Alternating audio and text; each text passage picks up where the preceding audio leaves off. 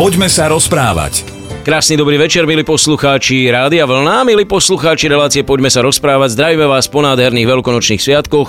Používam množné číslo, pretože opäť tu nie som sám, je tu so mnou aj Janko Suchaň. Pekný večer, Janko, aj tebe. Pozdravujem, pekný večer všetkým. Skončila sa Veľká noc, vyzeráš ale celkom dobre na to, ako si určite makal. Vieš čo, tak som trošku unavený, ale tak príjemne unavený a tak v pohode. Príjemne unavený znamená, že si videl na tvárach ľudí, že si užívajú alebo prežívajú tie sviatky tak, ako by mali? Otázka je, ako by mali. To to ja neviem, vieš, akože každý sme vieš, iný. že z nich máš dobrý pocit. Každý sme iný, taký áno, istotne, vieš, ale tak e, niekto je veselý, niekto je smutnejší, niekto má problémy možno, vieš, to je ťažko povedať, ale tak v pohode celkové, si myslím. Do tohto kolobehu radosti a starosti, o ktorých aj ty, Janko, teraz v úvode hovoríš, my vbehneme opäť o týždeň, to hneď na začiatku využijem príležitosť a pripomeniem vám, že stále je tu priestor cez stránku www.radiovolna.sk, aby ste nám možno aj svoje veľkonočné zážitky poslali a my sa o nich takto o 7 dní porozprávame rozprávame. Poďme sa rozprávať. Tým, že ešte len včera bol veľkonočný pondelok, mnohé ženy ešte stále sušia svoje veci, samozrejme podľa zvykov a tradícií a podľa lokalí, tak je jasné, že sa tej téme úplne vyhnúť dnes ani nemôžeme, ani ne, nejak veľmi nechceme, ale zaujíma ma na úvod, či si ty už myslíš, že v dnešnej dobe celý svet, tých niekoľko miliárd ľudí vie, že je Veľká noc. Vieš, pri tom šírení informácií, že vedia, že je tak ako všetci vieme, že sú Vianoce 24.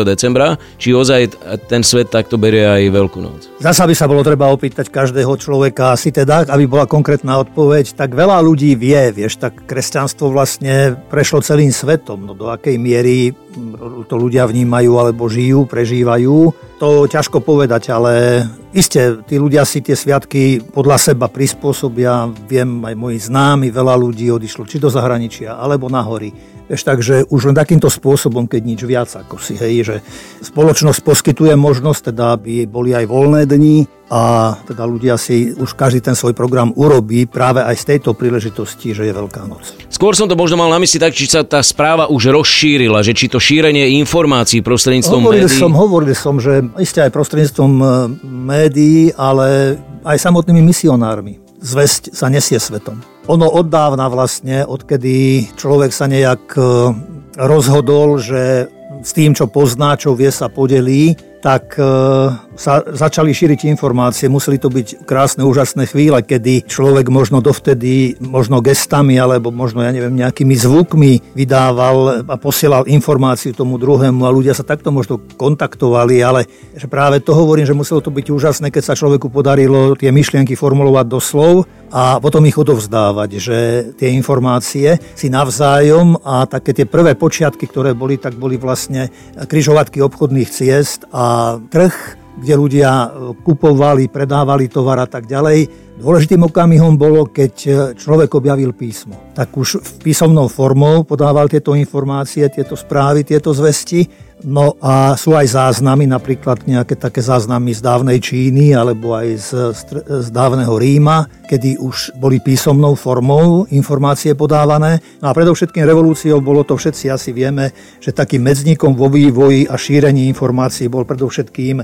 Gutenbergov vynález knih tlače, kedy už e, začali vznikať knihy a kedy ten rozmach bol veľmi veľký, pretože dovtedy sa prepisovalo mnohé rukami a to trvalo aj niekoľko dní, kým sa čo niekoľko dní, aj týždňov, mesiacov, kým sa niektoré už e, veci, ktoré boli, aj časopisy a knihy po prípade, aby sa posúvali ďalej. Takže toto bol veľký prínos a tým pádom potom začínajú, vznikajú kalendáre, vznikajú almanachy, vznikajú časopisy, kde sú rôzne príspevky, už, čo ja viem, rôzny, rôzny program, predpoveď počasia, neviem, e, veci ohľadom zdravotníctva, e, recepty a všetko možné, čo už v podstate sa potom vlastne nejak tak šírilo ďalej. Dôležitým obdobím bolo zasa už e, potom 19. storočie, kedy začína rozhlas, kedy začína už e, vlastne informácia prenosom, že takýmto spôsobom telefón, telegraf, ešte predtým vlastne pred rozhlasom, no a rozhlas to už bolo, to bolo niečo úžasné, už keď sa mohli posúvať a dostávať do uší ľuďom informácie priamým prenosom. No a predovšetkým potom samozrejme televízia, už obraz, no a najnovšie, čo sme všetci svetkami, veľký rozmach internetu. Takže to sú všetko prostriedky, ktoré veľmi pomáhajú aj to, to čo sa ty pýtaš dneska, vlastne, že o kresťanstve, že kresťanstvo sa šíri aj takýmto spôsobom. Poďme sa rozprávať. Tam, kde si skončil, ja budem pokračovať práve ten internet, pretože asi to je momentálne dnes médium, ktoré ponúka mm, strašne veľa verzií jednej udalosti. Videli sme to len nedávno, možno pri tej katastrofe, ktorá postihla Notre Dame, že ako sa vedia prekrútiť informácie. Teraz som zachytil, že Francúzi sú nešťastní z toho, že ich najbohatší ľudia to chcú zadotovať a média prekrútia informácie ešte proti ním a tak ďalej a tak ďalej. Čiže vlastne uh, tie verzie a interpretácie rôznych správ práve prostredníctvom internetu asi mne to tak vychádza že e, sú až nebezpečné niekedy. Tak to už je dnes nové, to nie len pred tý, teda, keď sa stala táto udalosť, veď to už napríklad voľby, keď boli, a nie len u nás, ale už aj, čo ja viem, v Rusku alebo aj v Amerike, to už je veľa klamlivých informácií, hej, a to, to tu je. S tým ťažko asi nejak, e, nie že ťažko, treba s tým niečo robiť. No. Ale keď som nad tým aj rozmýšľal, tak vlastne ono, je to, ono to určitým spôsobom nie je akoby nič nové. Hej? Že svet hovorí, keď hovorí o ľudstve, o živote, o svete, o budúcnosti, tak hovorí predovšetkým o evolúcii a hovorí o pokroku. Hej, Biblia hovorí o stvorení. Ale svet hovorí, hovorím o evolúcii, o vývoji. Ale aj v Biblii na prvých stránkach je E, tá, tá, by som povedal, tá dobrá správa, keď to zoberieme biblicky, že Boh stvoril svet a že čo všetko dal do užívania človeku. Hej? Ale hneď za tým sa už nesie aj ďalší príbeh, alebo teda tá udalosť, ktorá sa stala s hadom, plazivým hadom, akoby takou lžou, ktorá sa plazí po zemi a klamstvom, ktorý sa rozpráva s Evou, hovorím biblický obraz, a sa jej pýta, že prečo, prečo nejedia zo stromu poznania, ktorý, hej, a ona hovorí, že z toho nám Boh zakázal, aby sme jedli, že aby sme jedli zo všetkých iných stromov, len z toho jedného stromu nie. A on jej práve hovorí, že nie práve naopak, keď budete z toho stromu jesť, tak budete taký ako Boh. A keď takáto ponuka príde človeku, tak čo by ona preto neurobila, hej?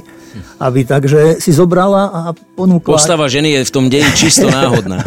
Ale nie tak, tak to mohol to byť aj Adam, možno, že to aj možno bolo naopak, možno, že to Adam zhodil zasa na Evu, vieš, ťažko povieš dneska, my čo my môžeme vedieť, ako to všetko bolo, ale ide o tú pointu toho vlastne, že už tu sa to, to dobro a zlo nejak tak stretá a odovzdáva a už je len potom asi na ľuďoch, to, čo to ako, ako ľudia príjmu. Potom vieme, ako to išlo, že čo ja viem, čo tam povedal Boh Eve, akých bolestiach bude rodiť, Adam v akom pote bude dorábať chlieb a všetko to ostatné až v podstate prichádza bratovražda, hej, a potom tu dejiny idú už ďalej. Potom je veľa krvi, veľa násilia a tak ďalej, ale rovnako aj veľa dobrá, veľa dobrých a statočných ľudí.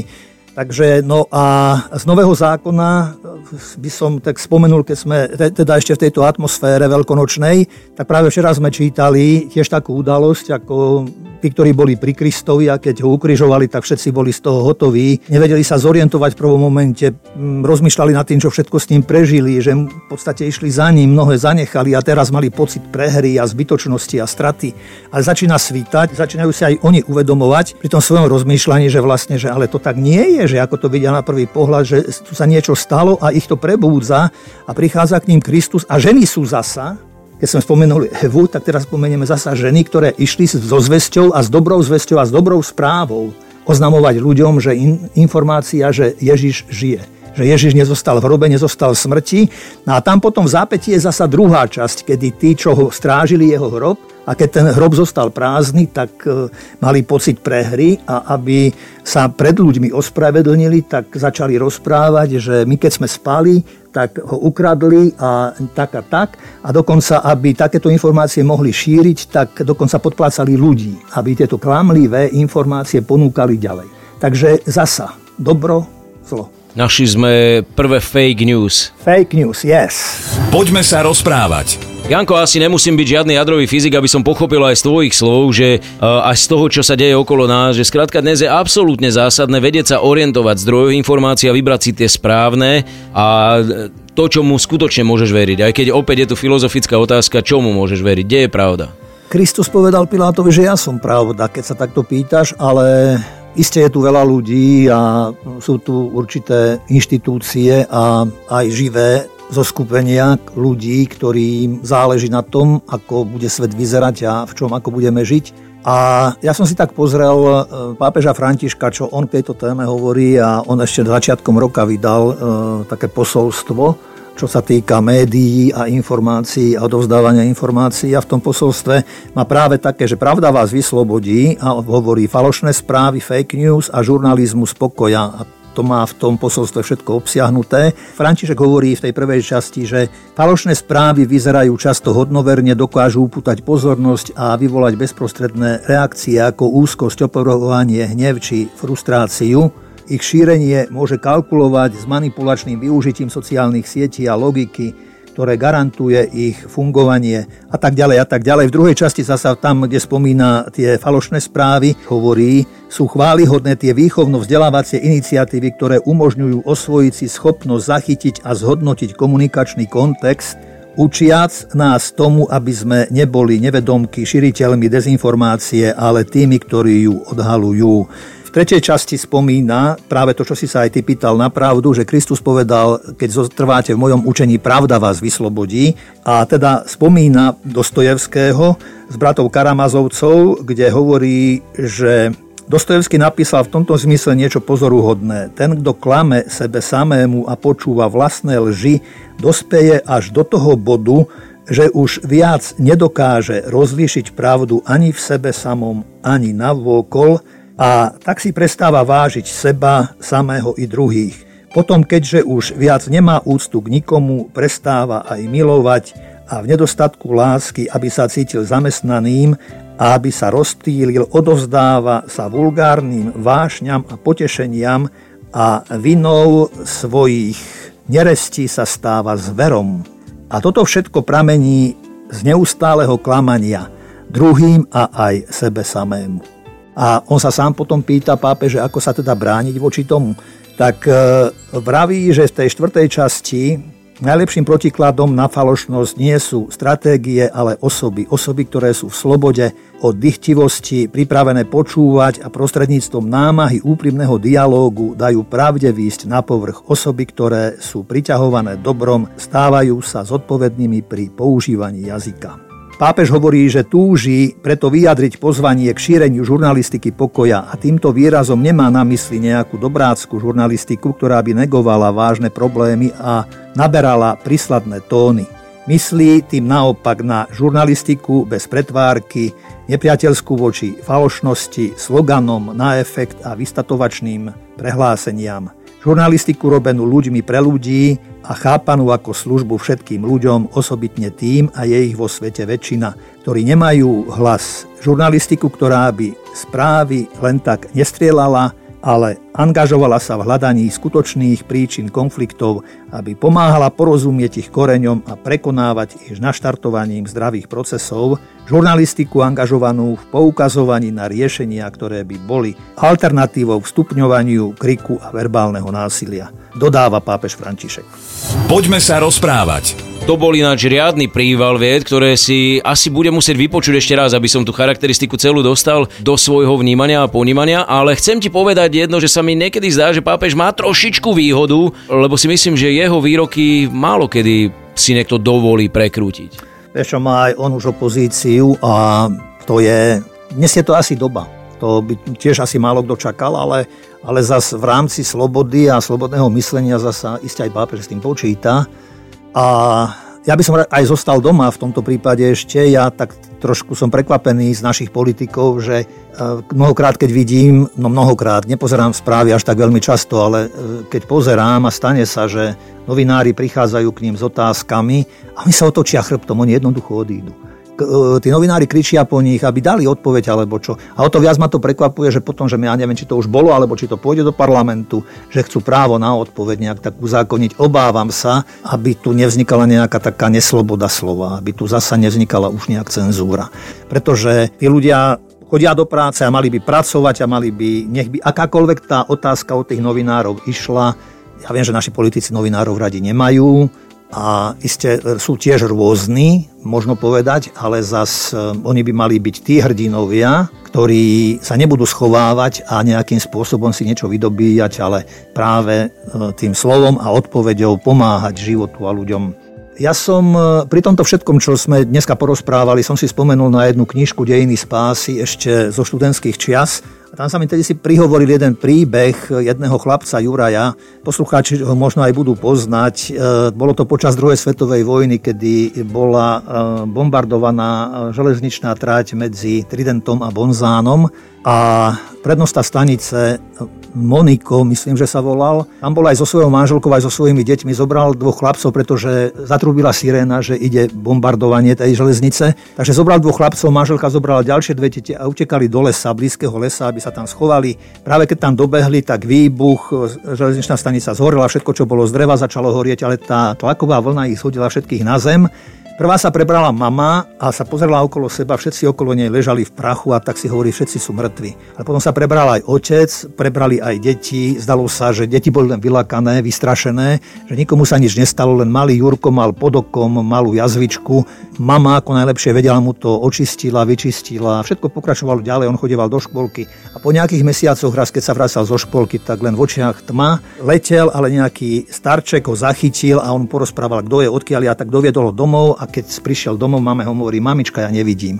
Poranený očný nerv, oslepol, brajlovo písmo sa naučil, všetci smutní a tak vyrastol z neho dospelý chlap. Nechcel len tak niekde v kúte sedieť, tak stal sa telefonistom, s vlčiakom chodieval do práce, ktorý ho vodieval. A ani tomu ho nejak tak bol rád, že na jednej strane môže pomáhať a že si aj na seba zarába, ale chcel ešte niečo viacej. A tak povedal svojim rodičom, že by rád mal rádiovú stanicu doma. Takže všetci dali hlavy dokopy, aj priatelia, kamaráti, zabezpečili mu to, túto izbičku, kde mal svoje rádio, svoje vysielanie.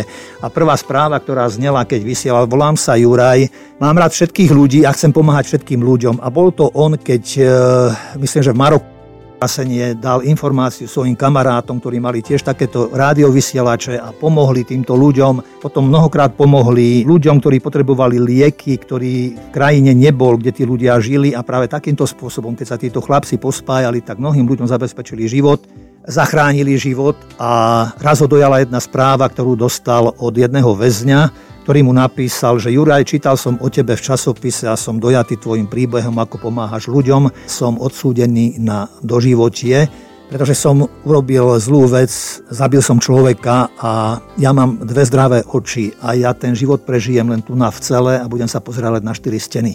Ja by som ti rád daroval jedno moje oko, aby si mohol aj ty vidieť. Juraj bol, hovorím, prekvapený, dojatý touto ponukou, ale vedel, že jemu nie pomoci, že ten nerv bol tak teda zranený alebo teda nefunkčný, že transplantácia oka by nepomohla.